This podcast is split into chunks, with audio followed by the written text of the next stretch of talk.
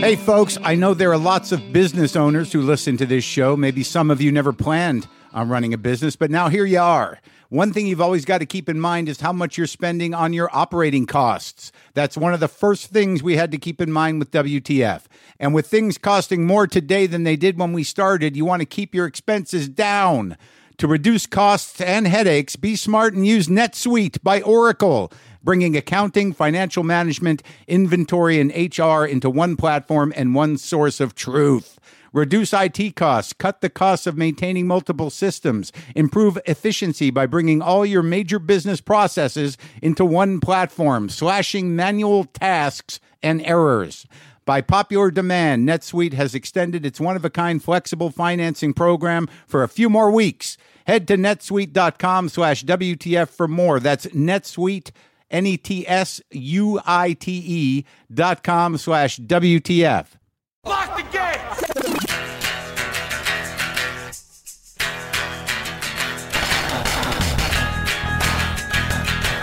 All right, folks, let's do this. How are you, what the fuckers, what the fuck buddies, what the fucksters, what the fuck nicks? What's happening? I'm Marc Maron. This is WTF, my podcast. Thank you for tuning in. If you're new here, welcome. If you're just hanging around, nice to see you again, wherever you are. If you're digging snow, I hope I'm helping out. Maybe, perhaps, hopefully, by the time that you hear this, uh, maybe you'll have that all done, or maybe some of it's melted away. But if I can be any assistance, uh, if you're sitting at home alone, perhaps by by candlelight because you have to, uh, I, I hope that I am a comforting force in your life. I hope I'm I'm distracting you.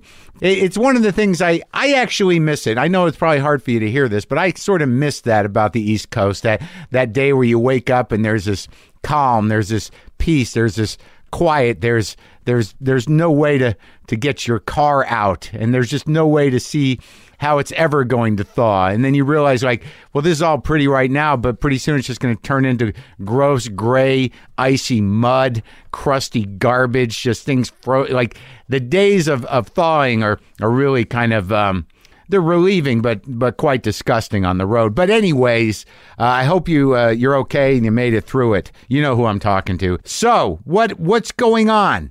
Let's let's start. I, I will tell you this right now, right out of the gate. Michael Moore is uh, my guest today. This conversation was recorded in November, and we held it until we were uh, closer to the release of uh, Michael's new documentary, Where to Invade Next. So I guess what I'm saying very plainly is you will not hear us talk about the current water crisis in Flint, Michigan. Uh, the true horror of that situation had not. Had not come to light at the time we, we recorded this conversation. And as you know, I'm sure Michael has plenty to say, uh, if he hasn't already, about that. But uh, this was done a little while back, but it's a good talk. Also, I want to mention uh, here because, uh, you know, a lot of you didn't buy my book. That's fine. I mean, how much of me can you take? But but I, I want to mention that the ebook of Attempting Normal is on sale for a limited time for a buck 99 everywhere ebooks are sold. So there's that. We got to talk about some shit. All right? Let me figure it out. Let me figure out how to talk about it. Now, the first time that that I met that I really sort of met or or knew about uh, Amy Schumer was probably 2011 and the situation was was was pretty it, it was it was amazing because because I, I didn't know her. I did not know her comedy. I was doing a live WTF at the now defunct Comix Comedy Club uh, in New York. And we had broken up that night. There was it was a two there were two shows. We had the we had the nerd show and then we had the dirt show. This was my concept. So the second show was just going to be filthy comics. And on that show uh, I had booked Joe DeRosa Kurt Metzger, Anthony Jeselnik, uh, Robert Kelly, Dave Attell was closing. And that you know, that is just a an avalanche of honest raw filth, uh, uh, you know, just beautiful, expressive, dirty dudes. And at that time, Amy was uh, dating Anthony Jeselnik, and uh, she was backstage. And I said to my producer, I'm, I'm like, you know, we, you know, she, we should put her on. I mean, if she wants to go on at the end of this thing, yeah. But part of me was like, you know, she and she immediately said, "Yeah, I'll, I'll go on." I said, "You want to go on? Yeah, I'll go on." And and this was and, and I was going to use her to close with, and that that is a murderer's row there, buddy. Who's who's saying is that? I see that around a lot, but it doesn't matter. And, you know, DeRosa, Metzger, Jeselnik, Kelly, Attell, and Amy said she would close, and I was astounded, you know, because there was part of me I didn't know who she was, and I'm like, well, I mean, you know, can this chick handle this thing, you know, and and uh, you know, and I I brought her out, and uh, she just fucking killed and it was amazing. And and that was 2011. You know, she's the real fucking deal. She's a real fucking comic, no question. And then after the show, you know, I'd been given a little bit of a money to pay, like 50 bucks, you know, to people, uh, to the comics, you know, from comics. And, uh, you know, we had, my producer Brendan and I were, you know, he was giving out the money. And we went to give Attell his 50, and he said, you know what, give it to Amy. All right, so that obviously a, a, a, kind gesture on, on behalf of Attell, and you know a respectful gesture. But but the point being, Amy Schumer is a, a real fucking comic. So here's the thing: all this fucking this this onslaught of accusations, this momentum, this fucking mob attack on Amy Schumer, it's fucking ridiculous. It's just fucking ridiculous. So where does it come from? You know what? You know what is what is it? What is it really about? What is the real pattern here? Right? What is it? What is the real pattern? Three examples on a video of. I don't even. Here's here's why I'm talking about this not because it's my responsibility. I am a comedian and it, it does rile me, obviously, but I was dragged into it a bit because um, a few months ago on the episode with Aaron Draplin, episode 649, you know, I had watched Amy's special and she did a bit and uh, it was about, uh, you know, about people coming, about everyone coming. Now, this is not, again, if you work dirty, you know, talking about come is going to be part of your repertoire. I mean, fucking Lenny did it, right? Did you come good? Did you come? Did you come good? I didn't steal that. I'm I'm I'm citing. I watched her bit and I was like, oh fuck. That's a lot like my bit. It's almost like the female side of my bit. Now, my immediate thought, and I'm just repeating myself because this the episode that I did it on, 649 Aaron Draplin, was was taken out of context, edited. The conversation I had was edited by some fucking monkey to to to sound like I accused Amy of stealing, and then yeah, Opie and Jim got duped by a troll. They played it on the air. I didn't think that Amy stole my bit. I was mad that we had a similar bit. That was it. There was no way either of us could have taken each other's bit. She lives in a different city. We don't work together. We're both headliners. I knew all this. I found out that we taped those specials a week apart. There was no way. But we don't live in the same world, really. We don't see each other. Now we both have a similar bit. So what? So what? There's no stealing. Everybody does come. The point is that some fucking monkey to serve an agenda edited my words to support his agenda. His agenda to accuse Amy of stealing. Now, there's a difference between, you know, justice and fucking annihilation, attack. It's a difference. Now, I know some female comics, Wendy Liebman, Kathleen Madigan, Tammy Pescatelli, you know, got mad at her and, and, and tweeted things and whatever.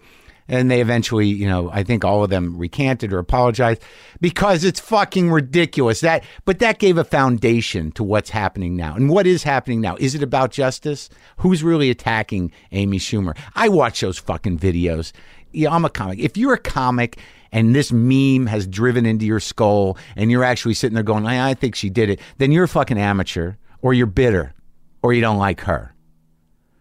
The tabloid media, I mean, they're complicit out of desperation and you can't expect them to have a moral compass. So they support the fucking meme. The video goes out. Where does it come from? Who are those fucking people, right? So I watched the video, the first joke, the Wendy Liebman joke, whatever. It's a one liner. Who gives a fuck? I mean, if someone's really hanging on to a 20 year old one liner as being this essential part of her fucking uh, oeuvre, that's crazy. One liners are disposable. They're disposable. On night, nightly, Writers who write monologues for fucking TV shows, they throw away 50 one liners a day. A genius like Dave Attell has thrown away more one liners than, than most of us have ever written. Attell's hilarious. It, it becomes impossible to sort of vet this stuff, is, is, is my point. As a comic, that one liner about, you know, I like when men pay, whatever, anyone could have written that. Any woman could have written that. Any comic could have written that. That's just the truth of it. If you write, you're right, you're right. The, the, uh, you know, your point of view, you write to your point of view. She's a woman. They're women, and that's you know, they, it's it was easy. It's not theft. It's just a matter of time. It's just a one-liner. Means nothing. Does not define Amy. Doesn't define Wendy. They, you know, that has nothing that if that joke didn't exist with either of them, who cares? They're still who they are. They're entertainers or comics, not theft. The second bit, the Kathleen Madigan bit, a similar idea became a sketch on Amy's show. Shows are written by committee. There's a group of writers in the room. Someone come up with an idea. That was the idea. Even I, I, I guarantee you, even if somebody said, "Yeah, I think I heard a similar joke about this, but it wasn't the same thing. It was about Oprah Winfrey paying somebody." Even if that came up, I don't know whose joke it was. There was a real good chance that they would like, "It's different." You know why? Because it is different. It's a sketch. It was executed. It was a piece of film. It was it was orchestrated, composed sketch with many beats. That idea is not owned for fuck's sake. Not theft. It's just stupid. The Pescatelli thing, I don't, I don't even know what that, what was that about? Women with thin eyebrows. Well, who, yeah, shit, I was who, what, just making that joke in junior high school. It's just they're, they're not, they're not anything. They're not. None of them are, are, are mystifying original observations, really. They're just not. Amy Schumer is a comedian. You can't, it becomes impossible to vet mundane material based on observations. It becomes very difficult. There are thousands of fucking comics churning out jokes every fucking day, everywhere the people that I've spoken to, the people that I've met in this business that have been accused of joke theft, I truly believe that most of them have no idea that they're stealing them. The amount that doesn't that's not an apology for the ones that have have certainly been guilty of, of stealing swaths of material. But in terms of, of one liners or, or little ideas like that, I mean, it's are you fucking kidding me? Comedians absorb what's coming in and they process it. We've all been in the rooms of stand-up comedy clubs for most of our lives, hours and hours. And now the the thing is is in order to vet a joke against the history of recorded comedy on album or or on television, it's fucking impossible. And this is not an apologist position. This is just a reality. All you can do is like, ah, that, that sounds a little familiar. Maybe I ought to you know, hold off on that. It just becomes impossible to vet everything, especially little ideas. I mean, Attell used to drive, Attell's hilarious. Attell is like one of the most prolific joke writers in the world. And there are a few of us, you know, sometime, you know, back in the day. I mean, I think I've talked about this here before. Once or twice a year, maybe you'll get a call from Attell and he'd be like, uh, hey, do you do a bit about jerking off in the Bible?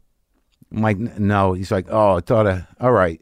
Yeah, I mean, it, it, you know, what are you, what are you going to do? You come up with an idea you know, I got, and that's an original idea. Jerking off in the Bible is pretty specific, and I'm flattered that he thought maybe that I might have done a bit about jerking off in the Bible. But if you come up with a thing, an observational thing, or a, a bit about, you know, something that we all experience, how are you going to vet that? It's not even that it's hack. It's just we all share the same reality. And if you're a comic and you're thinking funny, the possibilities of, of a lot of people doing similar jokes around things that we all fucking do or things that are sort of our point of view related is is high. Have you watched fucking network sitcoms? Do you watch the monologues that happen every fucking night on on nightly talk shows? Where, where's the where's the outrage about the re- repetition of current event jokes or the repetition of sitcom plots? I mean, come on. This is fucking comedy for fuck's sake. So, what is the pattern? What is the real pattern? It's certainly not a pattern of Amy stealing jokes. That it doesn't exist. So what is it? Well, I'll tell you. I had a thing on this on my website on WTFpod.com. And um, there used to be a comment board, just an open comment board. Now this is this is true shit, you know. And sometimes, you know, I get you, you know people say I don't have enough women on the show, but I, I I have as many women as I can get. The point is, I had an open comment section that I had to shut down. Now, and it's changed now. Now you have to, if you want to comment on WTFpod.com, you have to, you know, go through Facebook. So you have to identify yourself. It's a little, it's a little harder to be anonymous when you have to post through Facebook.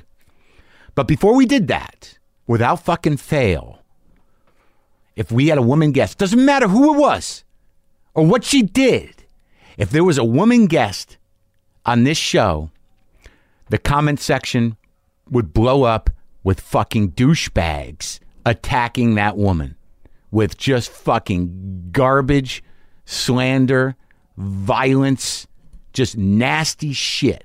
Just a fucking string of anonymous fucking monsters slinging garbage at any woman guest. So what is that about? That's that that's that's that that was the pattern. You know what I mean? So then you start looking at this attack, you know, this this this this fight for justice, this sort of righteous idea that you're you're going to police comedy and call out joke thieves. So that means that there's there's some fucking dude, and they're all dudes. Look at it, they're all fucking dudes who championed this thing. So where's all this outrage coming from? Look at it, look at it, poke around a little bit. They're all dudes. They're all fucking dudes. And they're all saying the same fucking thing.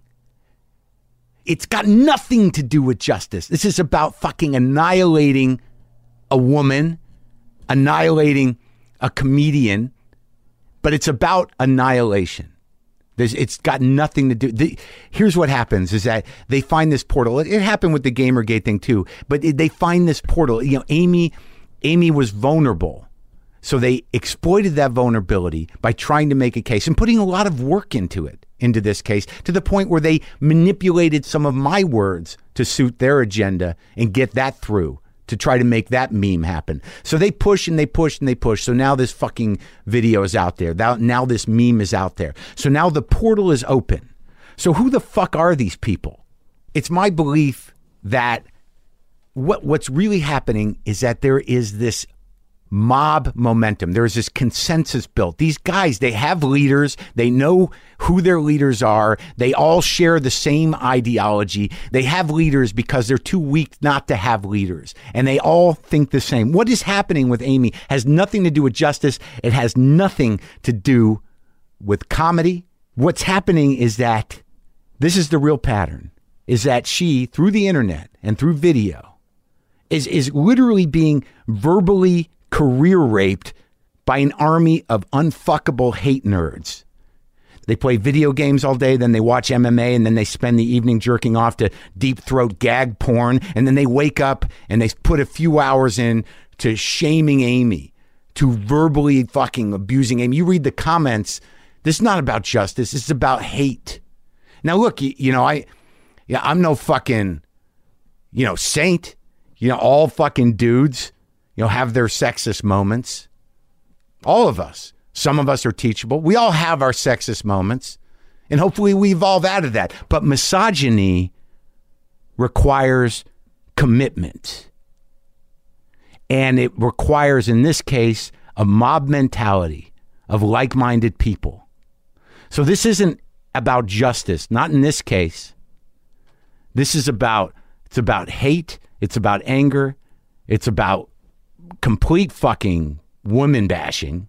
And it's about this contingent of culture. A lot of them, if you go look at their Twitter feeds, a lot of them are Trump supporters because they like an authoritarian leader because they service their hate and their fucking horrible fear and insecurity. in terms of, you know, Amy's just a fucking comic. She's an entertainer and she's the real deal, whether you like her jokes or not. She's a real comic, but she's a woman. And these fuckers are trying to destroy her. These are specific people. But this momentum culturally is insanely dangerous because what it does to creative people or to people that are trying to put themselves out there or to people that are, are trying to do new things and open up the minds and do that kind of stuff is that we become fucking self censoring and paranoid and crazy. And it becomes sometimes it's sort of like, is it worth it? So if you're just an average dude, and this is this spreads throughout the culture, you know, where people are very quick to know it all it. You know, like you can't write a sentence without somebody going like, "Oh, somebody said it." You know, so and so said the same thing. So it's a similar thing. So you know, this need to one up, this need to to call you know foul, to call theft or whatever. All it's going to do eventually is completely stifle creativity. Now, obviously, plagiarism is bad when it exists, when it happens. Obviously, people profiting over other people's you know work, it's horrible. It, it denies people a living. But mostly, most of the time, it's just about stifling voices, shutting people down. And if these guys, the momentum that exists, the narrow minded, hateful, frightened momentum of socially, emotionally, and psychologically and morally compromised individuals wins, then it's fucking over. There's no progress. There's no creativity. There's no sort of moral compass. It's a fucking cultural malignancy. But the bottom line is, it's like, hey, either you think Amy's funny or you don't, but this is whatever's going on right now is not about justice or joke theft or anything other than a fucking army of unfuckable hate nerds panicking because they feel like what they represent in the world is diminishing and they can't adapt to progress.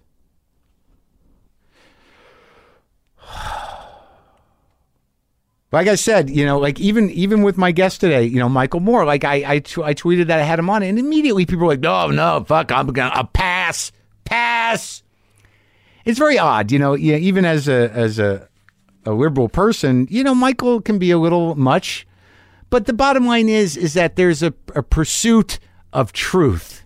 That is what he represents. He doesn't represent the left or the right. It, it has nothing to do with that. At some point, either you want to make the reality what you think it should be, or you pursue the truth of what's happening. And if you support the garbage or untruth or, or systemic fucking problems because it, it fits your line of hate, then fine. It's you know you're free you're you're free to have your opinion, but what Michael Moore really is as a as a documentarian, which is what he does, is somebody who was it was fighting for and looking for the truth and fighting for you know people to be able to earn a living the, properly, to live in a safe place, to have proper health coverage, to to have a, you know, an, an America that, you know, that works for everybody. That, that, that, well, you know, look, I had this conversation again.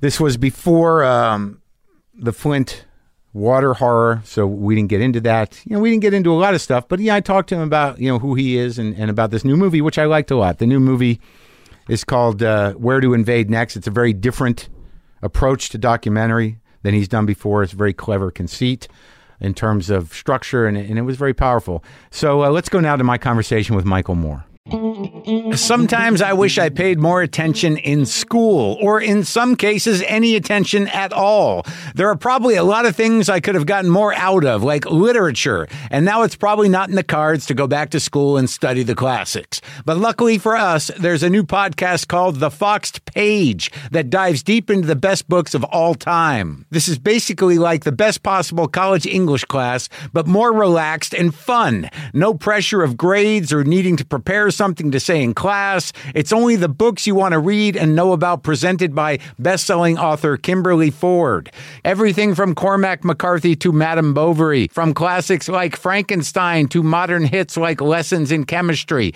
I love Ireland, but I missed the boat on James Joyce. The Foxed Page has a three-part series on Dubliners, and that's a pretty great starting point. Want to get the most out of what you read? The Foxed Page is for you. Get it now wherever you get your podcast podcasts.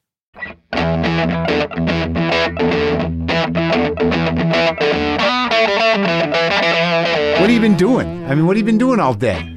Mi- Michael Moore in Hollywood. What are you, what are you doing? I mean, you're Uh, running around. Yeah, yeah, I've been running around. Ongoing narrative, selling that movie. No, the movie's sold. It's, no, but you uh, know what I mean. Getting people. Oh, to get people to watch it. Yeah. Oh, they're going to come anyways, aren't they? yeah, of course. I don't need to do any of that. Of course, right? people come because they love you and because they hate you both. You're one of these rare people. Yeah, I don't. Yeah, the, the, the haters have seemed to have died off or something. I don't know where they went. But Well, I, I uh, think they've got their own problems, Michael. got- I think they're focused on themselves. They're all hating each other, just uh, imploding.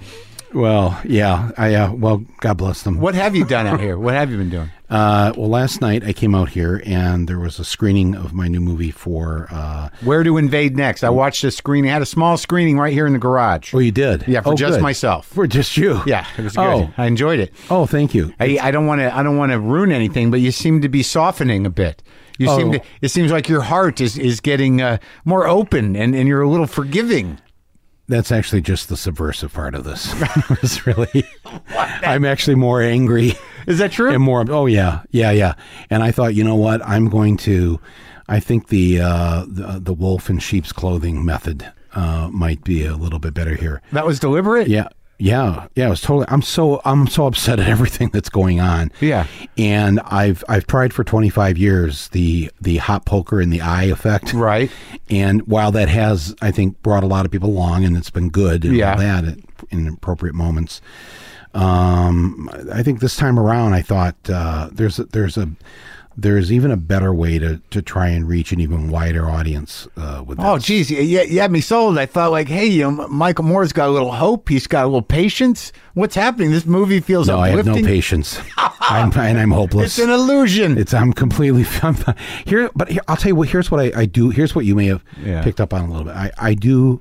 I am optimistic. Mm. I am in a crazy way optimistic. right. I'm not a cynic. I'm Yeah. not. I don't sit back in my narcissism and just go, "Yeah, it's all fucked up." And oh, really? you know, So there's a little room in your narcissism to have a little bit of optimism. yeah. There's like no. I need narcissism. Actually, Of course. If I actually spent a little bit of each day thinking about myself. Oh, really? yeah, I, I think I would have a better life. Uh, frankly, I, you know, no, I, I'm, I'm, um, I'm very much. Look, I mean, I never expected to be doing this anyway, so this is all kind of a. In general, you mean documentary? in general, no. I, Wait, well, I hated documentaries. I always hated them. Well, I think it's growing interesting that and- you say you know you, you should spend a little more time thinking about yourself because I think some people uh, think that you and I, I actually had a conversation with a woman last night about this. Uh, you know, that I was watching the movie, I enjoyed it. I said uh, I'm learning. I feel sad, but uh, you know, Michael's carrying me through it. Uh, you know, and and she said that. She's in the film business. She said, "Well, he seems to make it about himself." And I said, "Well, he sort of has to. he has to run it through him. How else? Right. You, you know, you you've become like you're very careful and and, and it seems on some level relatively image conscious about your role in these movies. Right, right. Yeah, when she says I make it about myself, it's just because I'm in the movie. I mean, it's like it's like saying that Woody Allen. You know, he's just always it's always about him. Yeah, he's Spike Lee. He's just always in his movies. Right. Uh, yeah, yeah. That some of us do that. I mean, Yeah. it's a way of storytelling. Yeah, but of it's course. not. It's not because in my case that I. Come on, let's be. I mean, look, I'm not that. I'm not that self-loathing on one level, but on another level, it's like if if you were me, you wouldn't want to see yourself blown up 50 feet on a movie No, I think screen. there's a there's a humility to it, and it's a way of a, it, it's disarming, and it's a way you approach the subject matter, and also runs through you. You're like the fact that you you're telling me you've tempered your rage to. I, I think I guess in looking at that film, you sort of had to because you you had to act like a human. You were you weren't running around America. You were running around other people's countries and and politely engaging them with stuff you wanted to learn. Well, because I I threw down a challenge to myself. Right. In the idea of this movie, the conceit of this movie is, how can I make a movie that goes at the heart of everything that's wrong in this country, Mm-hmm. everything that's that's all messed up about America, but never shoot a single frame of film or video in this country. I make a movie about the United States and never go to the United States. and how did you develop it? Was it a like a you woke up sweating and said, "I got it," or or was no, I've it- been thinking about this since I was 19. Ever since I got a Eurail pass and a youth hostel card and went to Europe with a backpack and wandered around for two months. You were there for two months. Yeah, And, and what I was just- your temperament then? My te- well, my I I remember thinking I would be in a country and I would notice something. I don't just, you know, and I would go, how come we don't do that? Mm-hmm. That's such a good idea. Right. You know, uh, or I would hear about how, you know, college is entirely free. Or I, I remember I was I was hiking in Sweden and Yeah. Busted my foot Yeah. and went to a had to go to a hospital or a clinic Panicked. And they Right? You're like probably panicked. Like, panicked. how am I to? Oh my god! I'm, I don't have my Blue Cross card. I'm, I'm going to be. Right. What is going to happen to me here? And they're like, they fix me up and they go, okay, have a nice day, or however you say that in you Swedish. send the bill. and I'm no, like, there's no bill. Oh, yeah. I was like, you've got to be kidding me! It's the first time I'd ever heard that, then that you're like, I think I'll stay here. healthcare here. was free. Yeah, I was like, wow.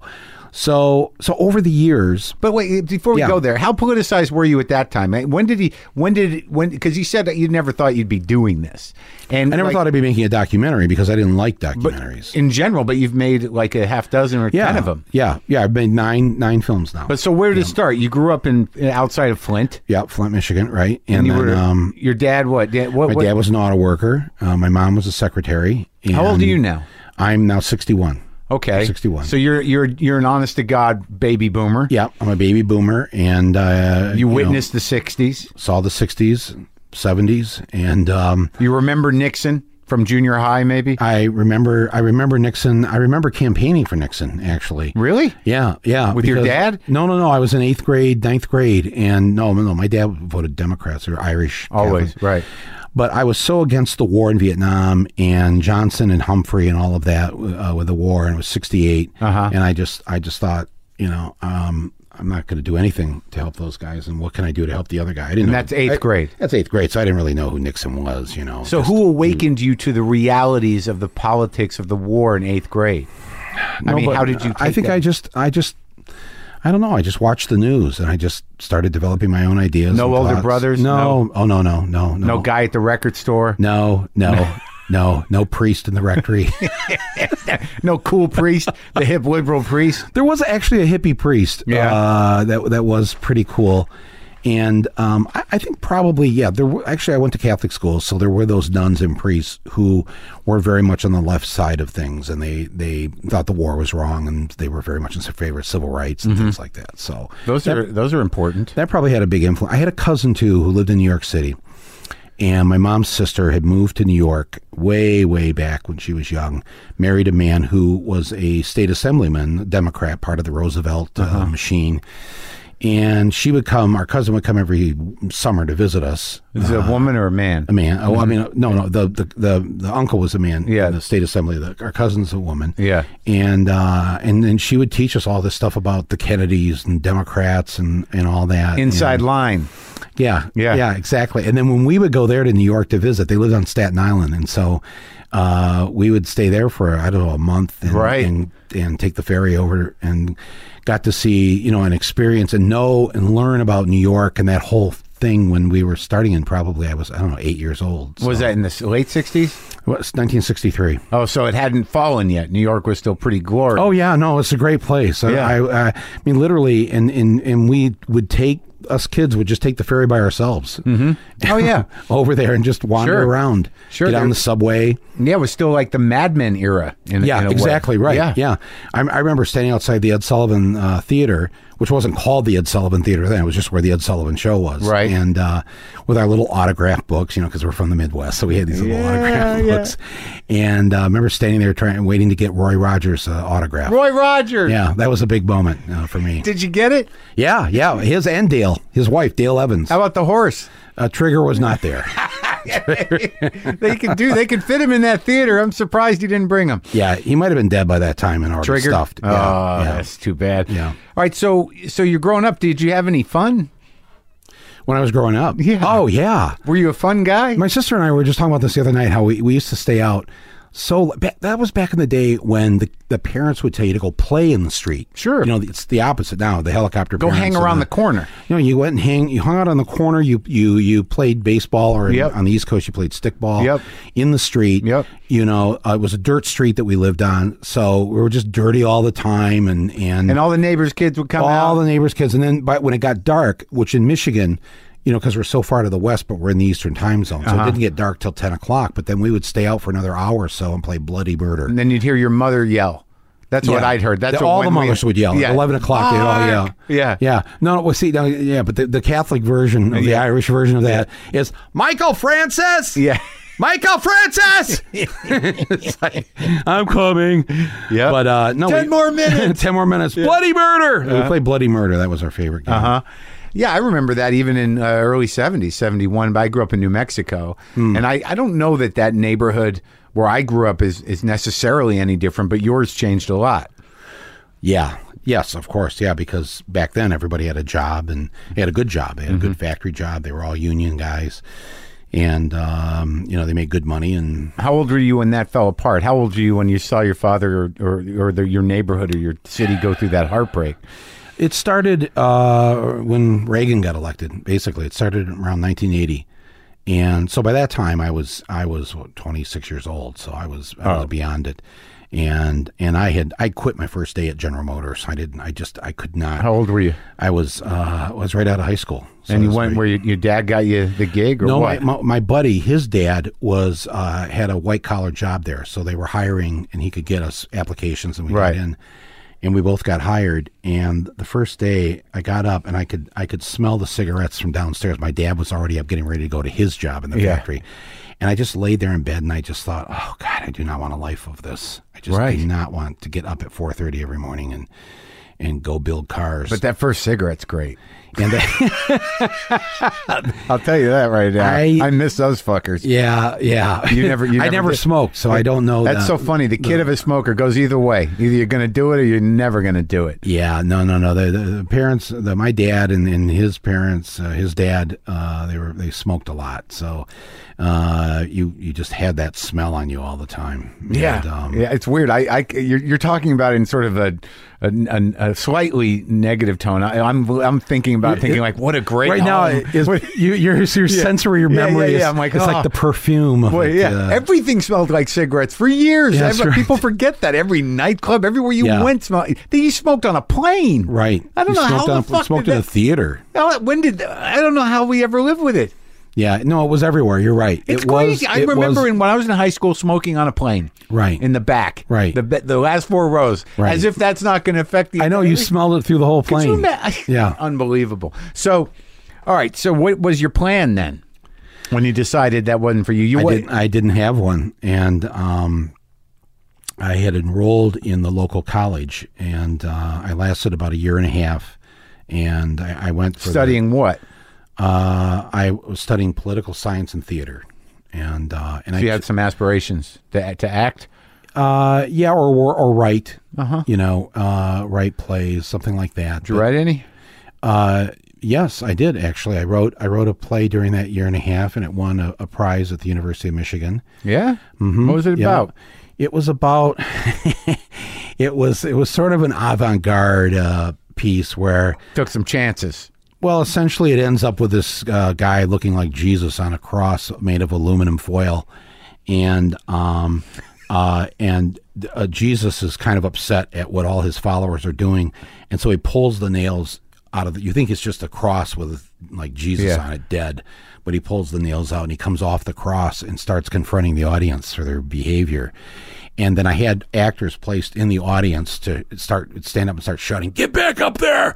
Get back up there! Wow. Damn you, Jesus!" Satire chops And, in uh, place already. And so, and so, and then a guy runs out of the audience with a God. You could never do this now, right? Mm-hmm. Well, maybe a guy runs out of the audience with a gun, leaps on the stage, and shoots Jesus, Mm. and then drags him back to the cross.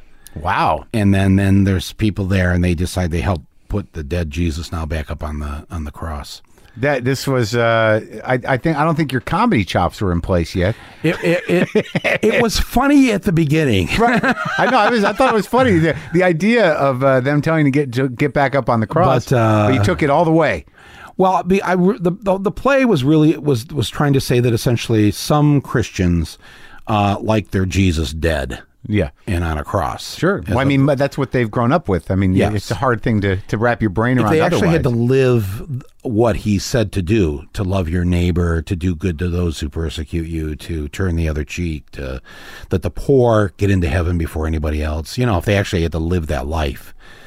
Or even really process those things philosophically, which is I thought was interesting about the film is that you know people were speaking about the nature of of, of brotherly love, of community, of uh, of um, you know pride in in the the people of your country Yeah. in, in, a, in a way that was collaborative and, and uh, respectful Mm-hmm. Yeah. without talk of, of religion or Christianity at all. Right. It was second nature. Yeah. That was uh, that was a very fascinating thing that when you were talking to the people in uh, I think Sweden and Norway Mm-hmm. that uh, there was not in Norway, yeah. in Norway that you know they you the the type of vengeful justice and also the type of selfish uh, self-serving um, uh, individualism that that is really what drives this country and the greed is it doesn't even register to Right. them. That's No. fascinating. No, they like they said they they organize themselves around the concept of we, and we organize ourselves around the concept of me. Yeah. I'll take care of me. You take care of you. But was that always the way? I mean, do you see? It seems to me that on some level, with with with what you, what your sense of justice is, and what you, your sense of of how things should be. Uh, do you remember a time where it was closer to that? Do you have some fond memory? Do you believe there was an America that functioned properly at a time in your life? For white people? Well, yeah, I get sure. that. Yeah, yeah, yeah. I think yes, of course. I think back when I was growing up, the sense of community the people had, uh, how they felt and treated each other, you know, in the community, in the neighborhood, you Mm-hmm. would take care. Um, you you could leave the house and the neighbor would look after the kids. Now you don't even know the neighbor's name two doors down from you. You know, it's that sort of thing. It's it's we live in we do live in a different world like that. There's a lot of weird detachment, Michael, and it's like, and I don't know, it, it's sort of a, a benign evil in the way that I don't know that people even know they're doing it. It doesn't seem to be necessarily malice in it, uh, but there seems to be sort of like you see shit go down, and people like in some of these videos you see of like those cops taking that kid out of that desk and throwing that kid Yeah. to the ground Yeah. that the other students didn't even look up. Yeah, right. That there, there was they just know that's the normal. Uh huh. That's the normal to them, and so it wasn't unusual. Why'd you- They, and then later we find out he was nicknamed Officer Slam. Right. I mean, that's what they called him in school. It's interesting that this movie you were able to really cover everything that you've been working towards and and for your entire career on film.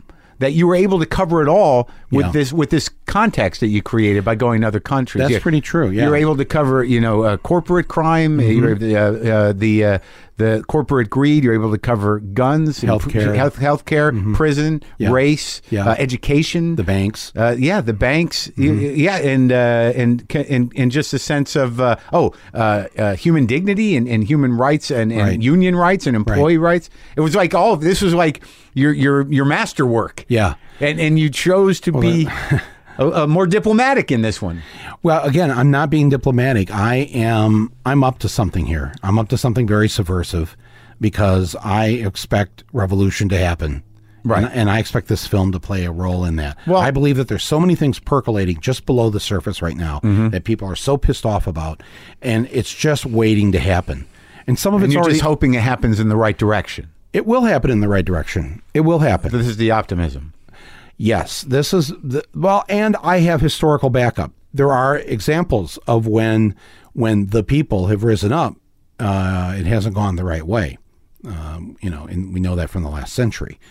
But I don't think that's what's going to happen now because I think, especially the younger generation, that we've raised a, bu- a bunch of kids that are not haters. I mean, they don't they don't they don't hate somebody because they're in love with somebody from the same gender. Right. You know, they just don't. They they're They're more open minded. they're much more open minded, and the sort of the older generation that was full of this racism. And I'm not saying there does, isn't racism. We obviously have a lot of racism, but still, that is, I see it leaving. It's going. You know, uh, Well, yeah, sure. I, I think that a lot of the and, type of and the, Republicans are are are essentially th th that noise you hear from that crazy campaign that's going on. Yeah. they they sound like the dying dinosaurs must have sounded. you know, this is sort of weird noises they're emitting because they know they're done. reptilian death. They're throes. over. Yeah. No, and I, I mean statistically, they're over. Yeah. Right now, I, the statistic is just that blows my mind. Eighty-one and a half percent of the electorate in this country is either women, people of color, or young people between the ages of 18 and 35. That's 81.5% of the country. 18.5% of the country are white guys over the age of 35. Yet to hear the Republicans talk, they think whenever they say the word America, that's the America that they're talking to. That isn't America anymore. That two months ago, first day of kindergarten in September, first time ever in our history where the majority of kindergartners were not white. It has changed. We live in a different America. And, and and there's also a, a contingent of that 18% that is very aware of that and very angry about it. Absolutely. Uh, Are you? I mean, did you go to college? Where? uh, Sure. where'd you go? Boston University. So you went to a private university. But Yeah. even then, it probably wasn't seventy thousand dollars a year. Uh, look, I was uh, my parents had a little bread and, and I didn't ask questions, Michael. Should I ask any now? No, no. I mean, I did all right. I mean, I, I don't know what the exact cost of it was, but you know, I was afforded that luxury because you know my parent, my dad was a, a doctor, and I, you know, I didn't uh, I didn't grow up uh, in want of much. Okay. Well, if you had gone to a SUNY school in New York, Yeah. If you'd gone to UC Berkeley or Santa Barbara or whatever, you would have paid zero dollars. Uh, Ann Arbor, University of Michigan. I think I, I went a year and a half to the University of Michigan in Flint. I think I might have paid five hundred dollars a semester. So there was a time in this country where public uh, Oh, yeah. education through college was doable. With and that's another thing you talk it about. It was a the film. value. It was a value that w- that young people should be able to go post secondary education, go to college, and not end up at a debtor's prison at the age of twenty two. Right. That was a so that at twenty two, when you had your education. You could then take the time to decide what you wanted to do with your life. Yep. Maybe you didn't want to go to work right away. No problem. Maybe you want to go backpacking around Europe. No problem. Maybe you want to fall in love.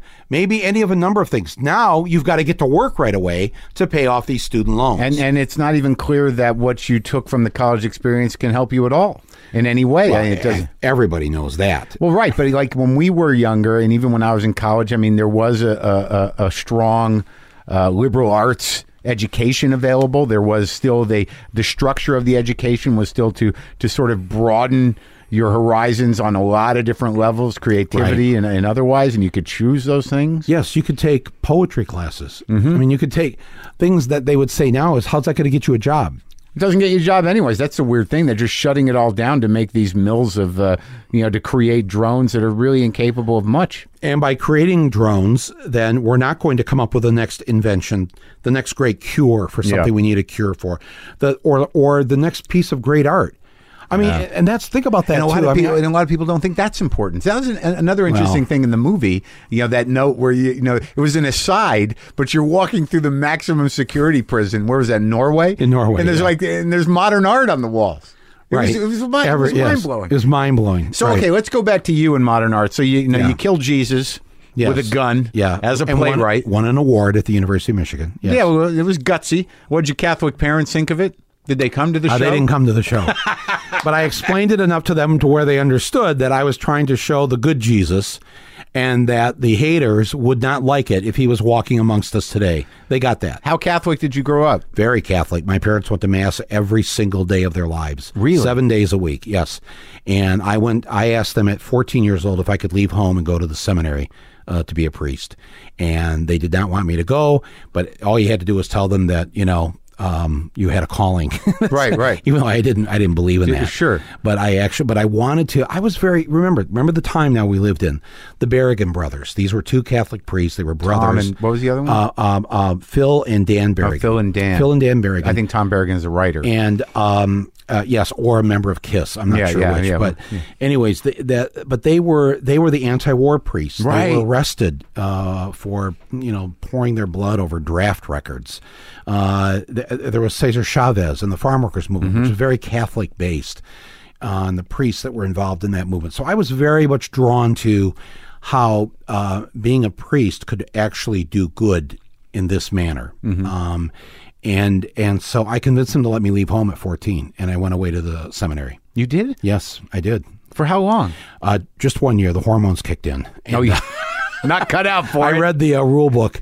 Uh, at that at that time, it just said no girls. Of course, they actually meant no girls or boys. Yeah, but yeah. um, but yeah, no. It's somewhere between the age of fourteen and fifteen. I thought, wow, there's another gender, Uh-huh, and sure. they look good. Yeah, yeah. You might Um, have, you might have even been a, a, a year late on that one. No, I remember. I remember going in and telling. I remember I was in science class, and the, Yeah. the, the priest that was teaching science class, and I remember saying to him, "You know, you know, so Father, uh, so God created everything in six days, and on the sixth day He created man. You know, like Adam, and, Yeah. and made Eve from Yeah. Adam with a rib. Yeah. and um, I don't know about that, Father, because." It looks like to me God spent about 23 hours of that day on women and about an hour on us. I mean, you know, they look at women, they're like they're you know, they they they score higher on the test. Sure. They they live 3 years he was longer. thinking ahead. He was thinking ahead. He's like, we, we need the women to be ahead of the curve here. They were yeah, they live Yeah. longer. Uh, they they have two X chromosomes. Hmm. We're missing one piece of that second X chromosome, which we call now a Y, but it's it's missing that fourth quadrant. Right, and that's also something was in this film. That conversation with those female CEOs in Norway, you know, about you know the the and that uh, the former uh, what was she the president? Yeah, Or the, president of um, Iceland. Of Iceland. That's right. It was in Iceland, right? The the women CEOs about you First know, country to elect a woman president. and also that the women salvaged the economy. Yes. After the bankers destroyed it. Yes. And that there's this interesting, you know, you know, balance and respect and equality that that and and it, it's very clear to the men there too. It seems that you know women are really should be running things. Well, isn't it odd that we don't have more women running things or that we prevent them from running things? Because uh, go back to when you were a child, who ran the house? Well, that's always been Who, this sort of weird. Who took care of the checkbook? the weird excuse of patriarchy is they're secretly running things. We don't need to let Oh. them run things. Oh, yeah, right. you, you know what I mean? You what know a bunch I mean? of bullshit, It you know. kinda. Yeah, well, it's a way to, to then you don't have to pay them, or you pay them very Uh, little. yeah, and- I, and I, and it was that was the way they respected them. Was Right. like, well, we know Yeah. they're really wearing the Yeah. pants. You know? Well, in fact, actually, uh, the, uh, the women in Iceland, I show this in the film, went on strike in 1975. Yeah. And it shut the country down. And not just the country, uh, uh, in terms of nothing worked, but they wouldn't work in the home either. They, they went on this like women's strike. And so, you know, nobody was making dinner, nobody was doing the laundry, mm-hmm. and it flipped the men out and and actually in a good way sensitized them to the fact of wow if it weren't for women uh, things would be pretty bad And also, that you uh, you shot in Tunisia, which had a similar situation. I think after that. yes well they the women there wanted an equal rights amendment to their constitution like the women in this And country this is a did. Muslim country. It's a Muslim country. The Islamic Party opposed it, but the people of the country wanted it, and they voted it in. Mm-hmm. And now they have all these equal rights provisions in their constitution for women that we don't have in our constitution. Well, I found it fascinating because I'm guilty of what that Tunisian woman was, you know, talk in her appeal to the people of the United States, that you gave a few people the opportunity, if you have anything to say. yeah, yeah. You know, that's a tough position for someone to be in, Right. In a way, but you know, when she said, you know, we all know you. Why don't you get to know us? Right. And you know, I'm guilty of that, and, Right. and, and it is sort of fascinating to me. And it's we. I don't even know much about England. Right. you know what I mean? But Right. there is a whole world out there. You don't know we can- something about the the country next door to you. no, I, what, I mean, Canada uh, or which one? or- Mexico? Yeah, we're Mexico. We're in California here. Yeah, We're- yeah. We're, a few miles from Mexico. Yeah. Who's the president of Mexico? that guy. Yeah, exactly. and you're an educated person. Yeah. You went to Boston. Do you know who he is? No, I don't know who it is. Thank I- God, all right. I know. No, no, no. Yeah, I'm not. Yeah, I'm not saying like I'm smarter than you. I'm like, or, or now we know Trudeau just got. That's a name everybody knows in Canada. But the reason I know it is because his wife fucked Mick Jagger. Right, exactly. But but the guy. Well, but who's been the who's been the uh, the, the prime minister of Canada for the, The last crack decade? smoking guy. Yeah, he ran. No, that was the mayor of Toronto. Oh, His name was. Stephen Harper. Yeah. he ran Canada for the He's last a bad decade. guy. Yeah, yeah, yeah, yeah, yeah, yeah. They all hated him. Yeah. No, Yeah. but I'm just saying we don't know anything about anybody in the world, Dude, including the people who live next door to us. In the last few years, you know, I've so thoroughly detached from the political circus that I, you know, I I'm hard pressed to know exactly what's going on now. I've, I've gotten, I don't know that I've gotten cynical. I've just gotten more self involved. In what uh, way? What do you mean by that? Well, I like I made a fairly you know clear decision to deal with you know my own you know, kind of existential you know struggles emotionally and otherwise you know, around my own rage and you know, my own sort of perception of things, uh, and and talk about that on a day to day basis. So like I don't. I, I, I went in instead of out Right. uh, after Air America, and, and and a lot of people relate to it. It was a it oh was my certainly god! No, no. I think this is the because you've taken that path. It's been so much more enlightening uh, than when you were on Air America Yeah. when you had to play a role Right. on the liberal radio Right. network. No, no, no. This your podcast and now your show on TV. Mm-hmm. This is a very engaging. It's like you can't stop listening, you can't stop watching it because because you've figured out in the way that you were saying about, you know, and I had to say to you, no, this is maybe I'm more angry than ever, even though I look like I'm being diplomatic and Mm-hmm. Yeah. nice.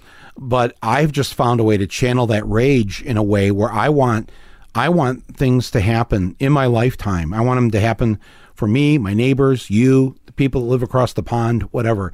And and I think you've done a similar thing. And you may call it not political, hmm. but it might actually be more political because because Humanizes, and people start to appreciate each other. Yes, and I think that that goes a long way to making the world a better place. it's- and I know you're not doing this for that altruistic, No, but like- cliched reason, but, Right. But Marc, I mean, just let's just can we do we have a split screen here on the radio? Uh, no, but I'm just saying, put old Marc Yeah, yeah. Up against current. Well, yeah. Well, I that's why I thought like you know I like I've started to soften a bit and and and be a little more like I don't em- think it's softening. but empathetic or an open That's hearted. not. Why do we call that? Why is that softening? Well, no, no. That's that's I, a, I meant that- it in a good way, but I know. yeah, but no, but being empathetic and Yeah. going inward like that, that is aggressive Mm. in a way because we're not supposed to do that. We're supposed to keep up the armor and the shield and like keep working. and keep working and yeah, yeah. Get you know, yours. And how come you're not doing 100 dates on the road this year? yeah, I know. I know. you know, I it's like, no, I don't think so. Because you know, I've been saying that a lot lately. yeah, no, it's but I think it's I think that there's a positive effect to it. But I think that's something you might have gotten, you know, before it became too uh, too filled with bile. That it, you know, that being part of a Catholic upbringing, if you frame it philosophically uh, in the correct way, it, it is an empathetic disposition. I like profoundly. Yes, but also being brought up in that Catholic way. Um, I mean, I, I mean, you know, I mean, Yeah. anybody listening to this who was raised Catholic, really super Catholic, big C Catholic, um, man, there's a lot going on. Yeah, there's a hell, There, there's a hell, you know, it's a, and, and you know what happens there. There's a lot of burning and horrible things, and you Right. believe it. and you believe that the hell you're experiencing now is somehow you deserve it. You know, Yeah, you must right. have done something to bring this onto yourself, and, Right. And all of that. It's just, um, no, I think it's. Uh, but again, you know, it's funny when I had my TV show. Uh, one Which day- one? The uh, Awful TV Truth? Uh, both of them. Actually, this happened on both shows on TV Nation, The Awful Truth, and we were in the writers' room one day, myself and the writers, and I don't know how we got onto the topic of religion, but but it was kind of like you know. I mean, you kind of knew who who the Jewish writers were, and you knew a couple of the Catholics. But we just asked everybody, like, how were you raised and what religion?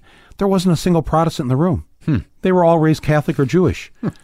I thought, okay, there's like so. Then when I did my second TV show, we did the same thing. There was one Protestant, and the, the rest there was all it was like Catholics. Was and he the showrunner? uh, yes, actually, yes. And his name was Jay Martel, and he went on to be the showrunner for Key and Peele. He's a very, very funny guy. That's so funny. So the the And the his dad was a preacher. the self-flagellation necessary to become a writer uh, only exists in Jews and Catholics. Yeah, what is that? Uh, I, I think it's because I think we need to we need to laugh. I think it's the flip side of the coin. The relief, yeah. The relief because on that other side of the coin, we're actually quite angry. Sure, and also it's a way to sort of maneuver through the world and, and have a voice and and you know humor can be very powerful and cutting. It can be disarming and it can be uh, uh, uh, revelatory. I mean, it's a powerful And it, and it also helps to deal with the personal pain. oh yeah, absolutely. Right. Oh yeah. I You- mean- you don't want to sit too quiet for too long. Well, I just I think especially if you're if you're Irish Catholic, Yeah. you know, you have this this choice of of how do you because so much of the humor is dark humor. Mm. You're you're really trying to alleviate a lot of the inner pain, Mm-hmm. and, and and that's what the alcohol is for. so if you're not going to be a drunk, um, now the humor button really better kick in. But but you saw these Catholic priests who were active, Yes. and and and revolutionary, Yes. So you, you did a year at seminary, Yes. you did a year and a half at University Yeah. of Michigan. Uh, you're you're it seems like you're you're, you're good at uh, taking about a year or so to figure shit out. So when did And then I need to move on. when did start when did things start to lock in in terms of of kind of manifesting uh, your revolutionary ideals? Wow. Well, I, I put out my own newspaper for about 10 years in Flint. It was called the Flint Voice. Uh, was Based on the New York's paper. Yeah, kind of like the the, rag, the old yeah, Village yeah, Voice, yeah, where it was weekly. politics and Uh-huh, culture and uh-huh. that sort of thing. Like James Ridgeway stuff. You were friends with James, right? Yes, right. Yes, and I ran his column and, and Alex Cockburn's column, and you know, in my paper.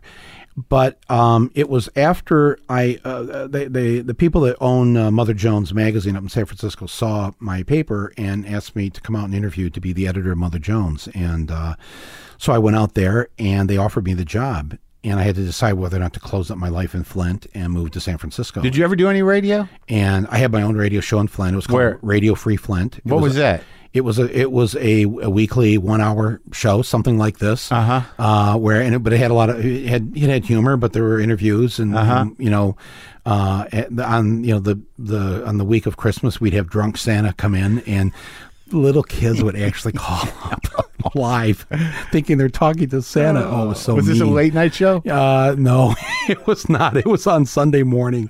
Oh, on a rock station? Yeah, on a rock In- in station. that- in you know that rock block before Sure, noon? sure. On Sundays Yeah. where they would have to have community programming. Oh, right, right. That was Yeah, you? That was me. Oh. Oh, how long did you do that for? Oh, I did that for almost 10 years. Really? Yeah, yeah, yeah. It was a lot of fun. Is that where you met James? No, I, I met him because he called me up and he said, I'm going to make a documentary film. I have this buddy of mine. His name is Kevin Rafferty in Michigan because there was the, the Ku Klux Klan and the neo Nazis were kind of coming back to oh, life. Oh, Was that Blood in the Face? Blood in the Face. Oh, that, that that fucking movie fucked me up. Yeah, and they said, "Can do you know anything about these guys here in Michigan?" I said, "Oh yeah, I know all about them. Would you help us?" And so, yeah, sure. So I, I got them into like some Klan rallies and some neo-Nazi. How'd you know that? I had had them on my radio show. So And- you would engage these guys. Oh, of course. They're Oh, scary guys. no, no, I go on Bill O'Reilly. Yeah. right. I mean, I go on Hannity. Yeah. I mean, not that they're Nazis or Klan. Right. I don't don't take that the wrong way. But I'm just saying, I yes, I'm not afraid of the so-called uh, enemy or somebody has a different opinion than I have. Right. uh, but these but these guys were really crazy. Yeah. And uh, so I, I we got there to the the big Klan weekend. It was like a convention Mm. of Klan. Uh-huh. Um, and um, um, and they the uh, Rafferty and uh, Ridgeway were they did not want to be on camera. Mm-hmm. They did not want. They thought after this film comes out, we're dead. And they said to me, "Would you ask some questions on camera, like just whatever comes to your head?" And I said, "Yeah, sure. I'm not afraid of these guys." And so I, and that was my first time ever of asking uh, questions on, on camera.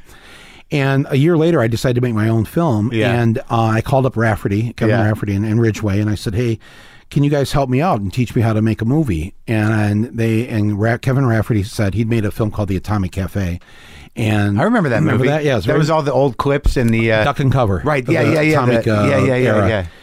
He said, "I'll come back to Flint and I'll I'll spend a week and I'll I'll I'll shoot for you and I'll teach you how to use the camera and the machine and the sound." And This is for Roger and me. for Roger and me, Mm. and I knew nothing. And he was my film school, and and most amazing guy taught me how to edit. Then down in the village uh, when I was done shooting the film, and then I end up in Washington D.C. because I had to go get a job, and I'm cutting my movie Roger Me, and it's inauguration day for the first Bush in uh, January of uh, of '89. Yeah. And I said to the editors, "Hey, I've never seen inauguration. You want to go down? Let's go. Yeah, yeah. Let's." So we cold down. usually. It's very cold, but we went down. There's nobody there though. Back in those days at the inauguration. That true? Yeah, I mean, it was like the mall was empty. I mean, it was crowded up by the Capitol steps. Right. But it didn't go back like Obama's thing Right, for like right. three miles. Right, you know? right. So, so we got kind of close, and th- yet there were TV screens. There were big screens that were up, and I said to the editors, "Oh my God, there's Kevin Rafferty. He's up there." Uh, and we thought he was shooting a documentary of Yeah. the inauguration. Yeah. I called him a couple days later. I said, Kevin, I, I was at the inauguration of Bush. I could I could have sworn you were on the stage. And long pause. He goes, Yeah, that was me. I said, Wow. So were you making a movie or no? And he's like taking a big drag off his cigarette. And he goes, No, I wasn't making a movie. I said, well, What were you doing up there? Another drag.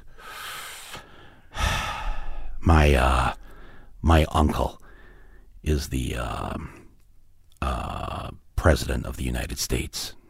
Oh my. What? I've known this guy for like now two or three years. I said, You've got to be kidding me. He goes, No, my mother and Barbara Bush are sisters. I said, I cannot. How come you never said this? How come you never mentioned this? He goes, Because of the very way you're reacting right now. oh my God. It was so. I couldn't believe that my film school was a member of the Bush family. Like close member. Yeah, a close member, Cousin. So when I get the film done, and and uh, Bush George for the first, Yeah. um, wants they're having a family reunion at Camp David, orders a print from Warner Brothers to be sent of Roger and me to Camp David, the show for because the because Kevin helped he shot the film Oh, right. So so it's like yeah, our, our nephew did Yeah, a thing. Kev, Yeah. Mm-hmm. Kev, our nephew. Let's let's. uh So I tried to go, but they wouldn't. I couldn't. You know. Oh, that would have been a good screening. But I, I said to him, I said to him afterwards, I said, "So what happened in, in there?" And the projectionist said it was it was like, well, uh, it was pretty quiet during the movie, except for one. Except he said for one of the one of his cousins laughed hysterically throughout the whole movie. I said, "Oh, that's that's good, good, good, good." was- He goes, "No, no, no, no. Uh, he's uh, he's got a little Yeah. problem. Uh, is his cousin named George?" Oh, he And- like, he got a kick out of it, huh? That's the first time I heard of George W. Bush. Was Ah. you know from whatever whatever high he was on, uh, laughing hysterically throughout my movie at Camp David. That is a great story. Is that wild? It's crazy. It's crazy. yeah. You know. that that guy who was laughing at your first movie would become one of your mortal enemies. yeah. Is, how small is the world? Small world. No, no. It's uh, no. If I wasn't for the Bush family, I might not even be a filmmaker. That's why I've always spoken well of them. So they're not my mortal enemies. So you took the job at Mother Jones after Roger and me? I took the no, no. I took the. That was how I ended up making the film because I went out there, and four months later, I'm fired. Uh, had political disagreements with the owner of the magazine. Like what? And, uh, he wanted to uh, run this story by this guy uh, about uh, the Sandinistas in Nicaragua weren't all that they were cracked up to be, and and I didn't feel that way, and they he didn't provide the evidence that I required. Uh, didn't like that. I put an auto worker on the cover and gave the guy a monthly column. You know, this is, I mean, Mother Jones, like a lot of stuff on the left, was not for working class people. Right. And I was trying to change the magazine, I think, more into of a working class left liberal magazine, and that's not the direction I wanted to go in. How do you So I feel was- about the left in general? fired. Yeah. You're fired. But how do you feel about the left in general along those lines, along class lines and along, you know, what what activism really means and, and what what is it going to take what is it going to take for the moneyed left uh, to to to sort of, you know, integrate and activate and be part of a, an actual left? Is that something you think about? I think about it all the time because, well, I'm out here in LA right now. Yeah. And so I'm going around, I'm showing my movie to people, I'm, you know, we're talking about it, but it's In home theaters? in, in home theaters and in, in other theaters here. Uh-huh. yeah. And it's, it's very interesting. I always notice this, especially coming from New York.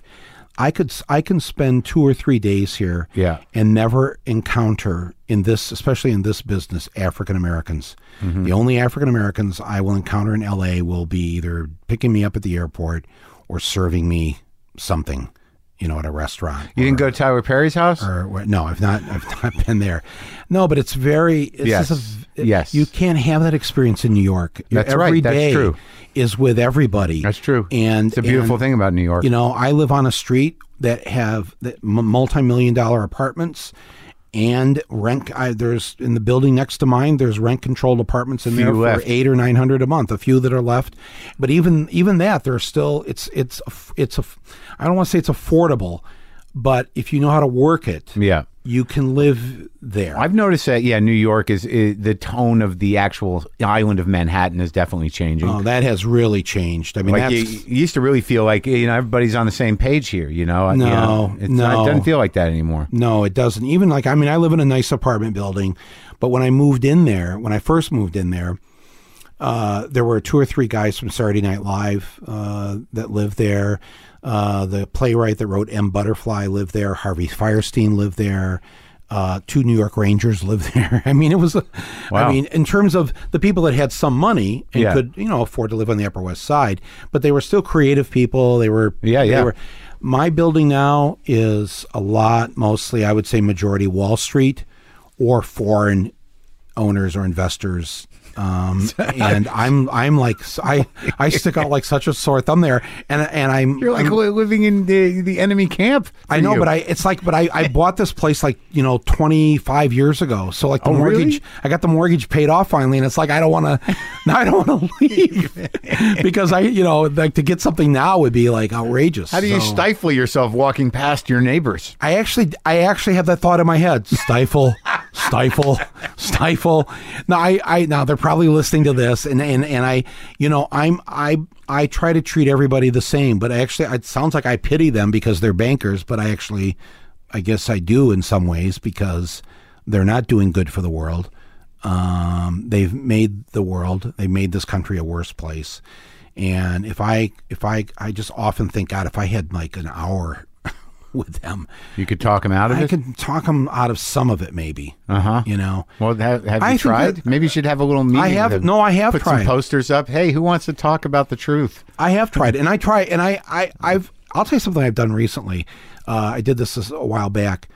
Uh, I was walking out of a movie theater, and uh, this was in Florida, and uh, walked by a guy, and uh, he go, he just goes, asshole. To you. Yeah, to me. And I stopped and I turned around and I said, Hey, you can't call me that. Come back here. And I'm the, the, the friend I'm with, she's like, Oh God, what are you doing? Yeah. I said, No, no, it's okay. It's okay. Yeah. The guy comes back, you know, and we don't get into a fight. And he goes, Because I think you're an asshole. I said, You don't even know me. How can you even say something like that? Mm-hmm. I mean, I mean, maybe I am, but wouldn't you want to like at least know something? I know everything about you. I said, You haven't seen a single one of my movies. And he had an honest moment and he said, You're goddamn right, I haven't. I said, Well, then how can you make up your mind like this without. I said, Listen, go home, seriously, go on Netflix, go on iTunes. Rent one of them. I can. I. I don't get any more money from these films. I, I don't have a Right. a back end. Yeah. So I don't. You're not giving me any money. But for two ninety nine, watch any of them, and I swear to God, at the end of the movie, you may not agree with me politically, but you will come to, I think, three conclusions. Number one, I love this country. Number two, I have a heart. I care about what's going on, and I care about other people. And number three, I swear to God, you're going to laugh a half a dozen times in the movie. It'll be, it's, it's some of it is a comedy. And what do you say?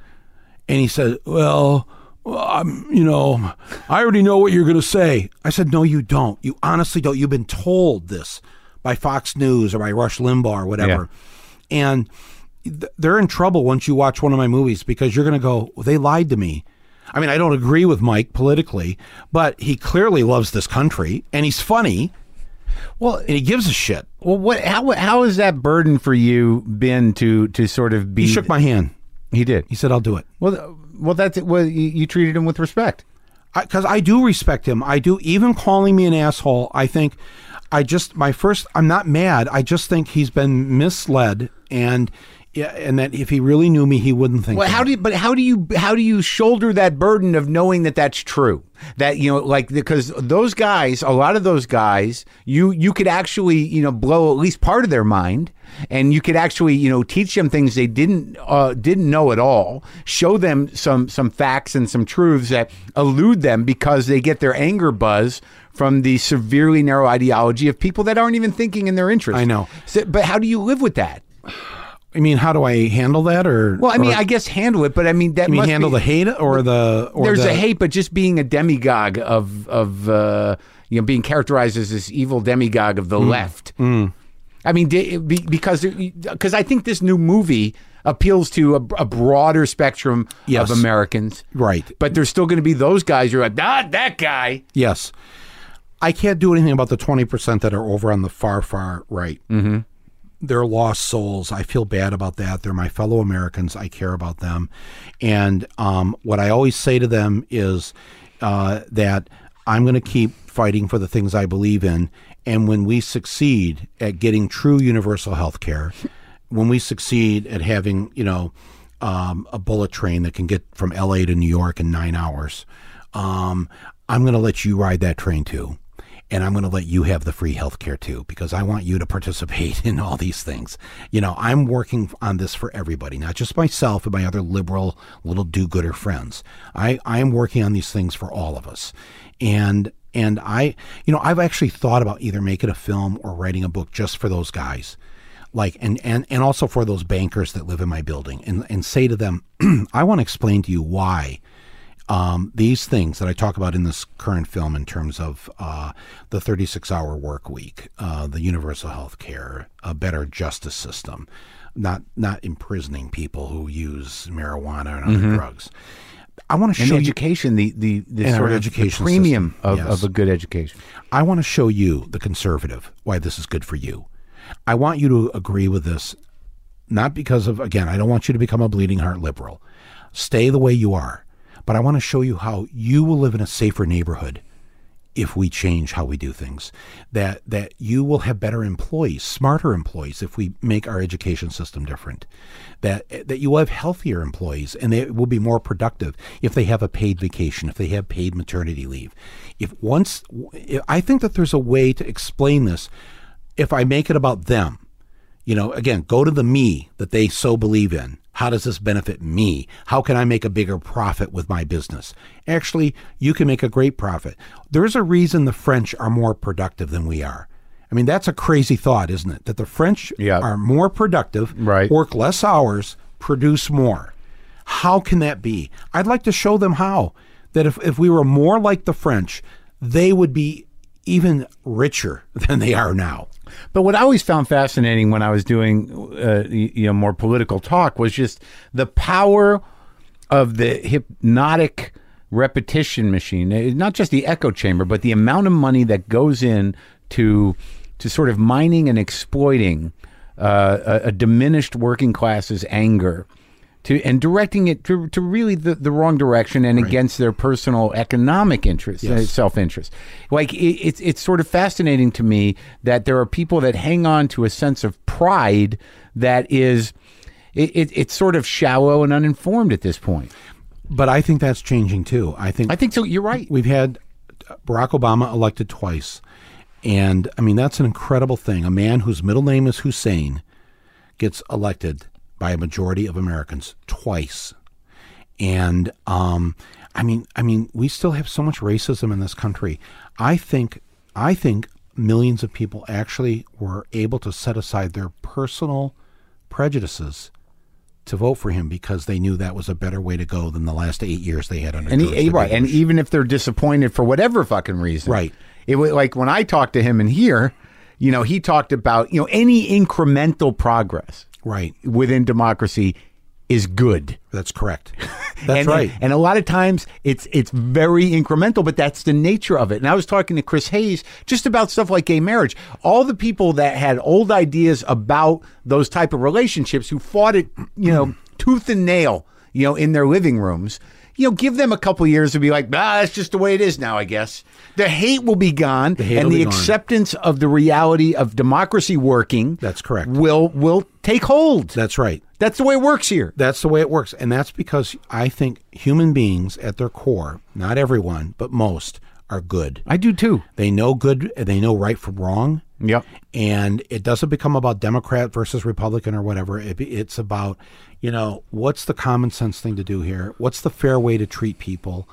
And and I, I, I believe most Americans eventually get to that place. Sure. Not all, but There's a lot. There's a lot of things that are keeping a lot of Americans off balance on a day-to-day basis. yes, fear. Yes. fear that, that how many what's the percentage of the country that lives from paycheck to paycheck i mean it's it's high it's it's really the middle class is is less and less.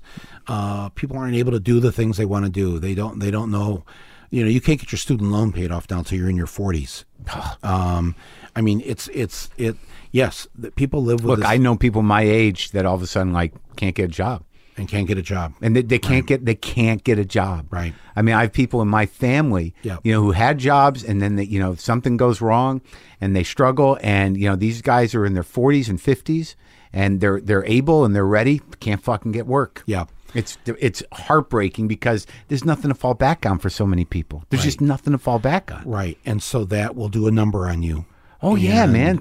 Someone's got to pay, right and it's hard not to think that way. and it's right and so and so the, the who has to pay for their situation is not the not the system or the people that have put them in that situation, but Their family, the family, the neighbor, the neighbor, the old boss. the Mexican, Right. the whatever. I think that's right. I'm going to build a wall. You know, it's like that. You know, Trump really appeals to this sort of that kind of place. Where Yeah, it's quite are- a show, and it's quite a show in a lot of levels. You know, like you know, from from where I'm sitting, that show is is is really showing. You know, not so much what leadership is in any way, but the the sort of like just you know deep anger and frustration and sadness and and and just fear of of of all of it that that that whoever is in, in- energized by that is experiencing. right. But again, remember, eighty-one and a half percent. Yeah, I'm not freaking out. Yeah, are women.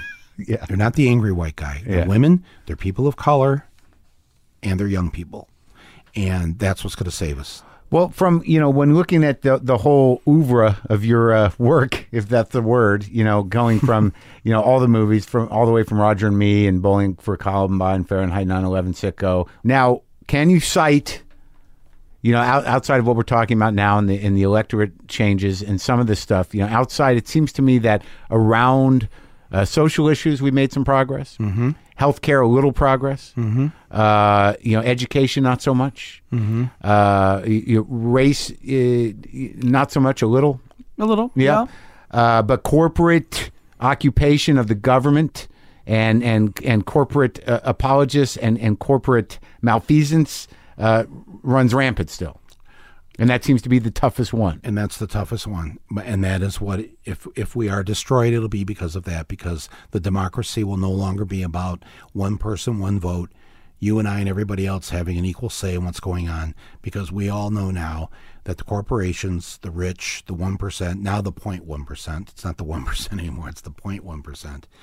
Um, they call all the shots. They call all the shots with the money they have. They buy the laws. They buy the lawmakers, and and if we don't get a handle on that, uh, that will that will be our, our doom. What do you think it will take? See, what like I, I know that when when Occupy Wall Street happened, that you were you know you you obviously in support of that, and it was exciting, and it might have made some metaphorical difference. I don't know that it. Oh, it- absolutely! It changed the thinking. It, it created the idea of the ninety nine percent Yeah. don't have the power. The one percent have the power.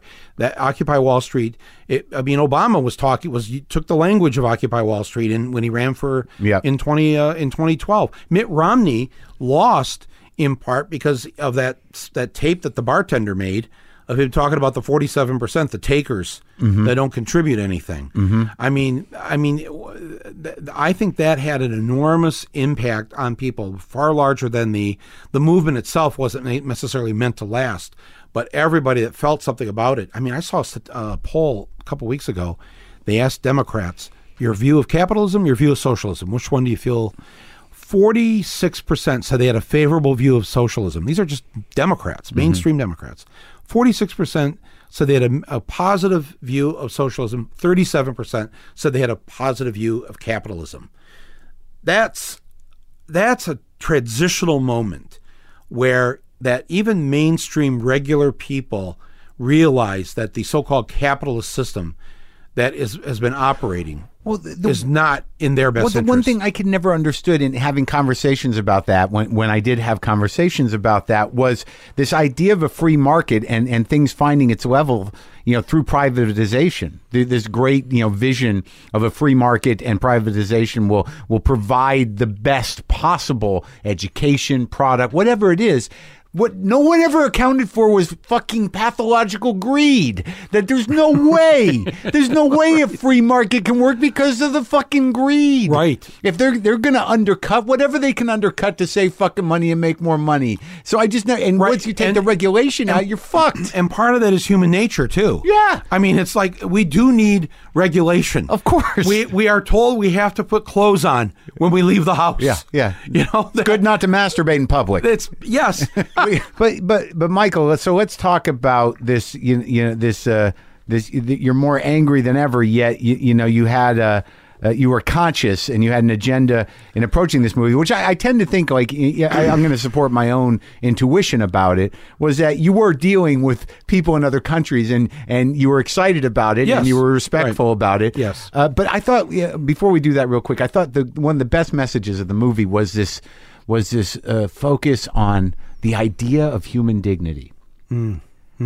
It- like that really fucking hit home for me for some reason. Just you know the montage where you were able to cover you know uh, you know prisons and, and those treatments, the treatment of women, the treatment of just children, and, and the lack of education, school lunches. That the, the fundamental message of the movie was Human dignity. right. Right. Did you Yeah. feel that? Yeah. Oh my God. Every country we go to, the fact that they, that I mean, in, they're feeding in, in France. The lunch hour was that day we were there. Lamb skewers over couscous, you know, with a with a uh, some kind of uh, uh, shrimp stew.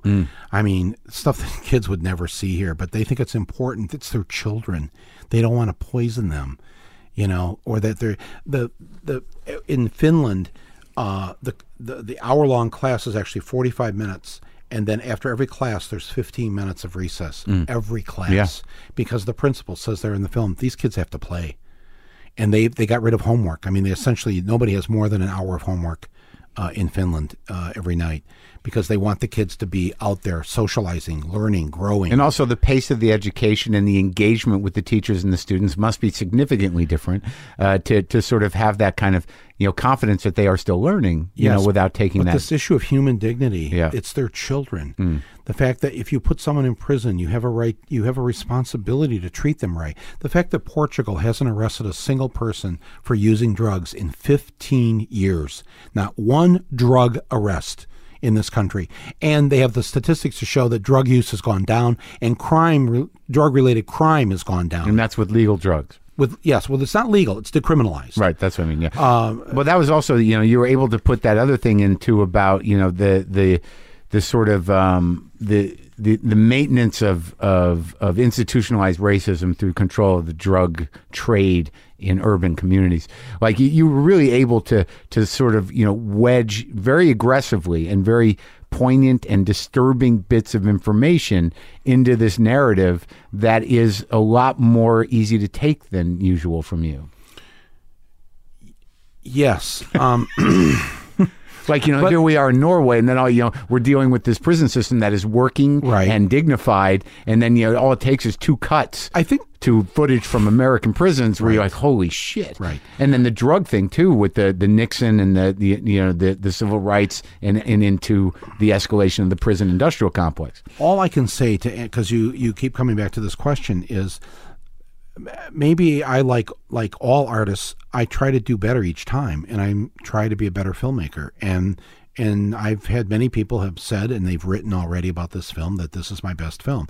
I I don't know if I would say that because I love all my children equally, but um but there is a sense that this film is is revolutionary in that sense that it could reach a lot of people, not on a political basis, but on a human level, and that it could affect change uh, if we started to consider some of the things I'm offering. And I'm offering them up in a kind and gentle way. I do, I do, but I'm doing that for a reason because I don't. What does it? What does it do? How does it get us anywhere if I'm just, if I'm just the old Marc Maron? All right, good impression. Uh, thank you. Yeah. No, but right. Yeah, sure. I mean, I'm just. We haven't followed a similar path, but we are. Right. I mean, and I just. I mean, my dad died last year, and How old was he? Um, it was almost 93. Good run. Yeah. Yes. Absolutely. Just died of old age, and uh, it was. Um, you know, and he was a great guy, and. How do you feel about you and your work? Oh, he loved it. He loved all of it. Yeah, he was a, again that old Irish Catholic Democrat, Kennedy, Roosevelt, all that. You know, World War II veteran was in all those horrible battles in the South Pacific. Really? as a Marine in the first uh, Marine Division, and was just Survived it. you know that that those first thirty minutes of Saving Private Ryan, where they come in in the amphibious. Uh, He was in that one. he was in. He was all of those in the South Pacific. No, not on D Day. Yeah. that was D Day. Yeah. If you were in the South Pacific, that was every month. Yeah. I mean, every one of those little islands, they'd have to go in and they would get mowed down, and everybody's dying around you. And I don't know how the hell he and the others came out of that. Uh, and he was such a good and gentle soul, and uh, Oh, that was the other thing you got in the movie at the beginning, the opening of the movie. Yeah, was we haven't won a war. We haven't won a war since my dad and the other dads won that one. And because we really haven't. Let's just be honest. Korea was not a win. The first, the Gulf War, Uh-huh. Yeah. was Saddam stayed in power. Yeah. You know, he was that. How do you call that a win Yeah. when Hitler or whoever? That was a, that was a, I think a slap on the wrist. yeah, I mean, it's just the, none of these are outright wins since WW two. There's a weird like even when you talk about this, and I feel I I remember feeling this when I was at Air America. I'm like, oh boy, there's going to be all kinds of fucking you know backlash. You know, there's an There's going to be a, a backlash, a backwash. There's going to be hell to pay for this. yeah. Yeah, I know. We don't want to think about it. I mean, seriously, you you and I. But that's should- enforced. Do you know, like, like I, that's what I, I that It like, is enforced. because I keep trying to think about like who's going to get angry at listening to this right now, and why are they going to get angry?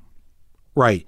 I, that like where does that come from because like even in the film you pay respect to uh, to service people Yeah. and you know you you you you're empathetic to their plight Yeah. and and the job of that Yeah. since it's not it's not really a national defense driven armed forces Right. it's a job It's a job. that people Volunteer. choose Yeah, and and and yet someone's going to hear you on here and go like oh how do, how does he blame us uh, because we invaded these countries and and we took out bad- destabilize them we destabilized them. They were bad guys, Yep. but they had their way of maintaining order.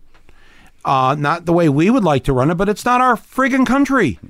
Uh, so okay, so kill Saddam, uh, remove the Taliban, kill Gaddafi, and uh, look what we've got. more terrorists more terrorists. This is hell to pay for. We didn't know what the hell we were doing. We didn't know what we were, how we were mucking this up. For us to like, who the hell do we think we are? We don't even. We didn't even. Bush didn't know the difference hmm. between a Sunni and a Shiite, and we go in there like ignoramuses. We give up the lives of good people. Good people. We put our country so far in debt with that war. We were spending four billion a week at one point between Afghanistan and, and Iraq. And, you know, I mean, yes, some people might listen to this and go, you know, oh, he, he's anti American. Really? I think the people that put us in this shitty place are anti American. I think if you supported that war and if you supported going in there and destroying the infrastructure of that country, it's made us less safe. You've made me as an American less safe. And I consider what you did against America and against the world. Mm-hmm. So what now with this film, the new one? Did we mention it's a comedy? Yes, it's always a little comedy in there. It- yeah, the whole the whole conceit is a comedy, but it's powerful. Now, your hope for it is that as many people as possible will see it. Oh, absolutely. Yes, that is my goal. Yes, I want as many people as possible to see it. And when you, uh, what is your, what do you think is going to happen when you talked earlier about uh, a, a revolution in in America? How do you think that that happen? What do you think happens? What's going to happen in your mind? What do you hope to happen? Um, I hope that uh, students will start uh, debt strikes, stop paying the student loans. Current, uh, former students and current students uh, need to protest on campus to get the college at an affordable level. Uh, we were three states short of passing the Equal Rights Amendment back in the 70s. We only need three more states to pass it. Uh, of the 15 remaining that haven't passed it, we just need three more. Illinois was one of the states that didn't pass it. We can get those three states. We can have an equal rights amendment for women. Women should be paid the same as men. They're doing the same job. They should be paid the same. That's a basic thing. We, there's some really simple things. You get pregnant, there should be a maternity leave, not not a few weeks off, but a literally a few months off, and you're paid. You get paid for this time. Um, I mean, I think there's some things like that that can happen. I think that people are ready to. I look at all the. I mean, look at the states that are. Most of the states, not Ohio, but most of the states are decriminalizing or legalizing uh, marijuana. They don't think people should be locked up for this. Obama started to let people out of the federal prisons. He's put his toe in the water on that. Six thousand got released in the past month. Uh, hopefully, he'll do more of that before he's out of office. Well, you did good with this movie, man, and and I'm and I'm I'm glad you came by. It's been a long time since I saw you. I know it has been a while. I'm I'm really happy uh, for you. I love your podcast. I love the fact that you're on TV. Just being me, Just being you, that guy. Just be- yeah, isn't that funny though? How because because I mean I don't know you that well. Yeah. but essentially that is you. So I think it's, It's- a I mean- little limited to a little a little more cranky. Well, yeah, it's not Yeah, a yeah. documentary, Right, right, right. But but yeah, yeah, but that's okay because you let your inner crank yeah. uh, come out in a pro- in a productive way, I and it's so. entertaining. I, I, you know, I, I've gotten a lot of, uh, you know, really amazing things have happened because of this because of uh, you know doing this thing in this garage. And and but really like along the lines of what we were talking about the, the most gratifying thing about it is the feedback from people who are troubled. And you know who ha- uh, feel alone in the world or, or sad or have a drinking problem or you know or, or whose depression I ease or, or who feel less alone. I mean, you know, th- and I get that stuff every day, and, and I never thought that would ever happen.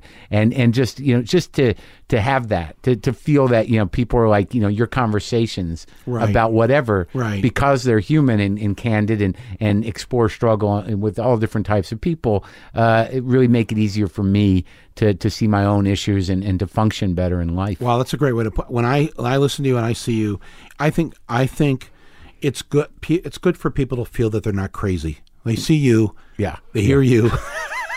Not crazy.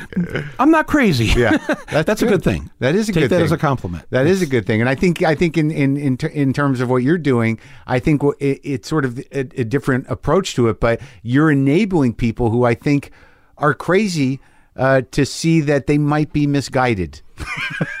I hope so. I think so. What would wouldn't that be interesting if that happened as a result of this film? Yeah. Wow. Um, you just gotta get you just gotta get more people calling you an asshole on the street, and maybe give them the money to rent it on Netflix. If I could talk to every Fox News watcher who feels that way about me one by one, Yeah. I think I would have. I, there would be success with a number of them. I, I don't. They may not Why agree you, with me. Why don't you make that movie? I'll just go. Just, just, just go. Just, going door to door. Just go door to door in red states. Yeah. Hey, Red neighborhoods. What do you think of me? Yeah. But why? Yeah. Can we talk for you? Got an hour? Yeah. Uh, Maybe, and then tomorrow I'll come back with a couple films. yeah. And, or I could. Yes, I could watch my films with them. Yeah. You know. See, you're laughing. Yeah, yeah. Why? Why did, did did you know that? Right. What I just said there. Yeah. See, I have a. I'm. I am a. I'm a gun owner. You know, you can still be a gun owner. It's okay. You know. You, you know what the biggest problem is, Michael, is that you know in a world of the internet where people can cherry pick the information that suits their ideology, they can easily say like that guy's making that up. right. That's that's Right. the biggest problem. It's like I've got my truth. Yeah. I did a search for it. Right. Right. that and that that it's it's It's hard. One thing I do to help them, and I've done this for my last three Yeah. or four movies, I I put up on my website when the movie comes out Yeah. all the factual backup, and I have a rule that it can't be factual backup from the Nation or other lefty magazines. Right. So I put an annotated annotated the every fact in the film. Here's the backup for it, and it's from a nonpartisan traditional mainstream source. Mm-hmm. And you can read this and see for yourself that they actually have a lower crime rate in Norway because they don't lock people up forever. There's a point where you over uh, incarcerate and you make your society less safe. make monsters. You make monsters out of them. They come out of the. We have an 80% recidivism rate in this country. They have a 20% recidivism rate in Norway. Just out of your own selfish self interest to live in a safe neighborhood, wouldn't you want to at least explore how they're doing that? Yeah, and just and also that whole other thing that you kind of you went through pretty quickly was, you know, the prison industrial complex and and its manufacturing arm is is is disturbing. It's disturbing. It needs its own movie. Yeah. Uh, the, the number of companies that use prison labor, slave labor to make their products. So, yeah, it's heavy shit, but like it's great to see you. Hey, And thanks thank you for coming. Thank you for having me here, Marc. It's been great uh, in this garage, and and hopefully when we walk out the door, the Manson cult won't be there. They're not here. the Hollywood they're Hills. Not, they're not here. I'm in, I'm in the wrong hills, anyways, if, right? if, if anyone comes to hurt us, they followed you here. then if this is Marc's last podcast, I just want to say to all his fans, I'm terribly sorry about this. Okay. I meant well. All right, bye. Good night.